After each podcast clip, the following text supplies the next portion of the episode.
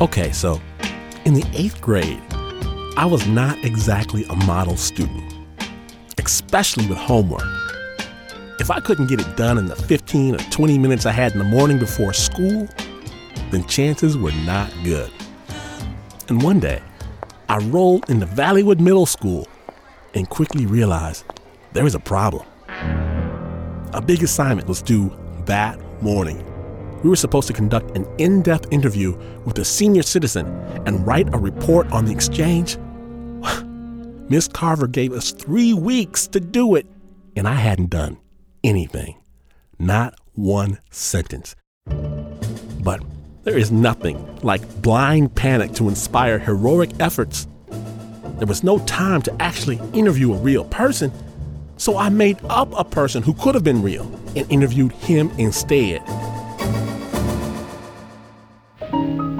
My masterpiece was entitled Times They Sure Have Changed An Interview with Mr. Claude Johnson. It began with Mr. Johnson remarking that, indeed, times they really have changed over the years. Why, it used to be you could get two licorice pop for a penny, but no more. Mr. Johnson had a lot to say. The buildings, why, they've gotten so big. And the cars, the cars have gotten so fast. Oh my, concluded Mr. Johnson. Times, they sure have changed. The end. All right. Now, I may have neglected to mention one part of the interview. You see, in my paper, in addition to times sure have changed in the price of licorice, Mr. Johnson made a startling admission near the bottom of page three. He said that he and his friends love nothing better than chasing black boys down and beating them with sticks. Mr. Johnson marveled. Wow, those black boys could run. Mr. Johnson later admitted that it was a terrible thing to have done, and he sure was sorry about that. Why did Mr. Johnson do these terrible things? I do not know. But at the end of the first period, I proudly turned in my paper just like everybody else, and one week later, Miss Carver began class by congratulating us on the fine work we did on the senior citizen interview. In fact, she said some of the papers were so moving, so inspiring, that she forwarded them on to the superintendent for special consideration. Well, Miss Carver did pass my paper on to the superintendent.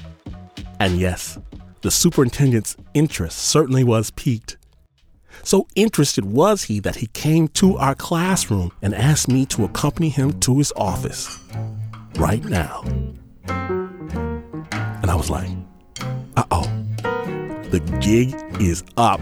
Mom and dad are gonna be ticked. He walked me to his office. He asked me to sit down. And then the superintendent told me that he wanted to award my paper a special academic honor.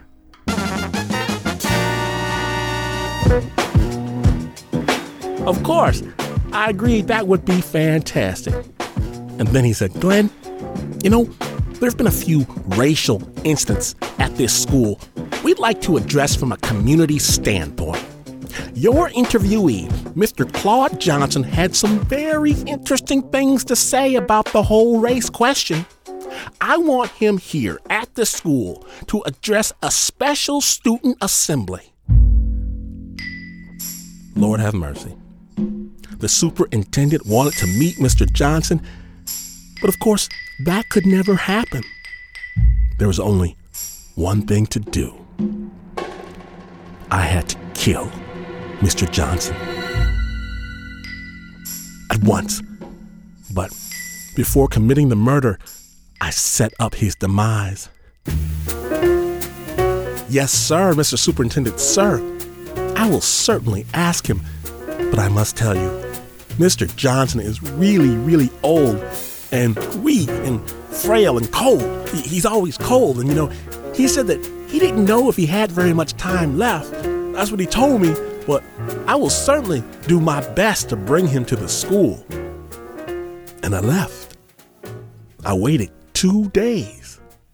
Then I knocked on the superintendent's door. My eyes were puffy, my voice halting.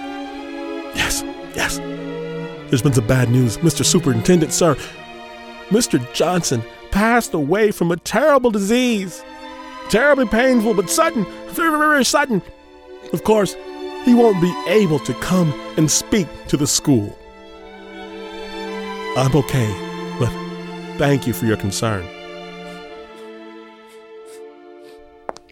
I walked away, and at first, I felt kind of bad. I did. But later, it occurred to me that it was their expectations of me that made them believe what they wanted to believe. And that's what brought Mr. Johnson to life, snappers. Not some lazy 13 year old kid, no. They say you can't judge a book by its cover, but we do it all the time. Sometimes things are just as they seem, but sometimes you have to take a closer look to understand what's really going on. Today, on Snap Judgment, from PRX and NPR, Face Value. Real stories from real people forced to step back, reconsider, and wonder if they have painted someone with the wrong brush. My name is Glynn Washington, and you're listening to Snap Judgment. You are listening to Snap Judgment, and to hear more stories, visit snapjudgment.org.